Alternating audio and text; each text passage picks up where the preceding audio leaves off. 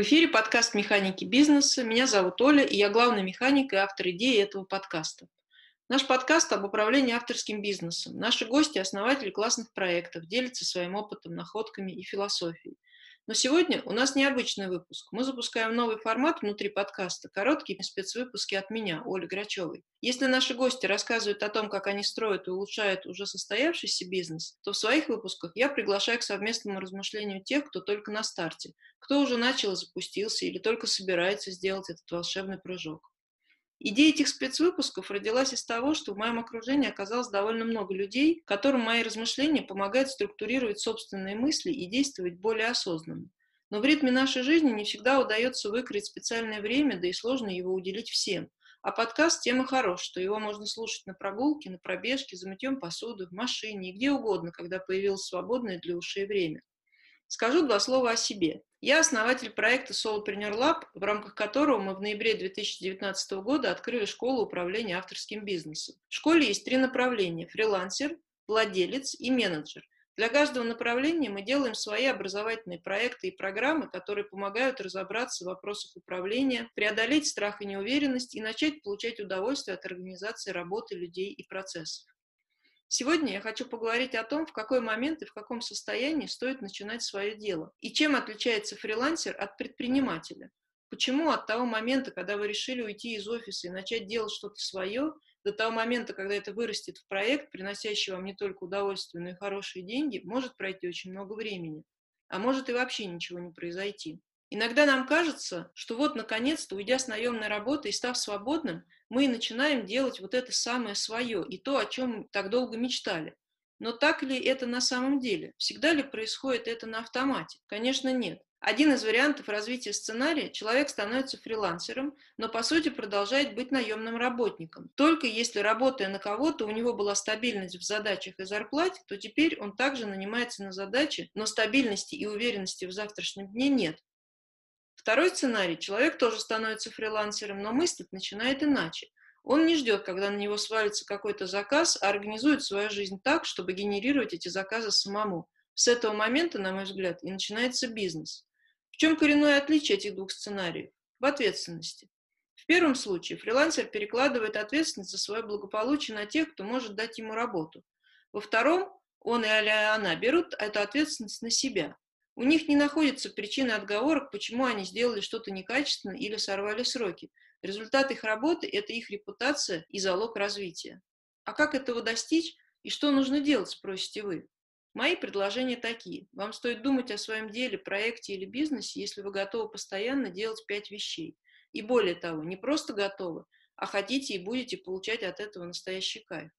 При любых других обстоятельствах стоит серьезно подумать, а стоит ли выходить в эту зону ответственности за себя и свои действия, или надежнее и приятнее оставаться все-таки в найме. Пять вещей такие. Первое – это большая идея. Свое дело отличается от просто фрилансерства тем, что у вас есть еще какая-то идея помимо заработка денег. Если мы посмотрим на любой успешный бизнес-проект, то несложно будет увидеть идею, которая за ним стоит. Зачем нужна эта идея? Деньги имеют свойство пресыщения. Рано или поздно вы, совершая определенные усилия, достигнете желаемого уровня дохода и даже больше закроете все свои потребности и начнете реализовывать сокровенные мечты. Но что дальше? Что будет ежедневно наполнять вас энергией и заставлять радостно вставать с кровати? Если за вашей деятельностью не будет стоять идеи, которая вас вдохновляет и драйвит, то, скорее всего, дело вам наскучит, и вы выгорите. В лучшем случае вы все это бросите. Вторая вещь – это стандарты. Собственное требование к себе, качество своего продукта или услуги, коммуникации с клиентами, подрядчиками и всеми, кто так или иначе связан с вашим делом, выводят ваше дело на совершенно иной уровень. Всем понятно, зачем и как с вами сотрудничать, чего ожидать и на что можно рассчитывать. А вам точно ясно, на каких условиях вы готовы работать, что в ваших интересах, а что им противоречит. Стандарты сильно облегчают задачу позиционирования, подхода к работе, выбора подрядчиков, найма сотрудников. Третья вещь – это бизнес-модель. Часто кажется, что само это слово имеет отношение только к большим бизнесам, но нет. На самом деле наличием работающей бизнес-модели стоит озаботиться каждому, кто решил что-то предпринимать. Потому что, говоря простым языком, бизнес-модель – это ваш механизм заработка денег. Бегать по рынку с высунутым языком в поиске заказов механизмом не является.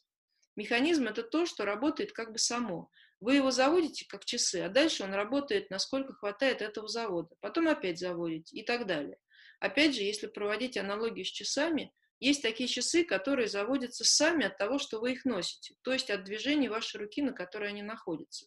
Идеально будет, если этот механизм позволит генерировать доход с минимум затрат, примерно так, как с часами, которые заводятся сами. Хотя тут, безусловно, есть ограничения и тонкости в зависимости от той сферы, в которой вы работаете, но стремиться к этому нужно в любом случае. Четвертая вещь – это оптимизация. Я рассматриваю оптимизацию прежде всего как идею и принцип. И касается она абсолютно всего. И вашего распорядка дня, и эффективности работы вашей команды, и рационального использования ресурсов, и обдуманных расходов. Абсолютно каждого момента, который как-то связан с вашим делом. Бизнес-проект, который не заботится об оптимизации, обречен. Рано или поздно внутренние затраты превысят заработок, возникнут долги и убытки, и проще будет закрыться, чем пытаться вылезти из этой ямы. И пятая вещь – это порядок. Если вы хотите, чтобы проект был успешным, то стоит задуматься о том, чтобы внутри него был порядок. Как глобальный, например, оформлены все документы, открытые ИП или ООО, так и локальный, вплоть до расписания рабочих встреч, распределения задач и прочей рутины. Для меня с этих вещей начинается путь, называемый предпринимательством. Если ваша большая идея будет подкреплена высокими стандартами, оформлена в бизнес-модель, которая в свою очередь будет системно оптимизироваться, и все это вместе будет в надлежащем порядке, то все остальные вопросы станут просто рядовой текучкой, которую вы будете решать, как белка щелкает орешки. Желаю вам удачи. Пишите свои вопросы и сомнения в комментариях, я буду ориентироваться на них в своих следующих выпусках, чтобы они были максимально вам полезны. До встречи!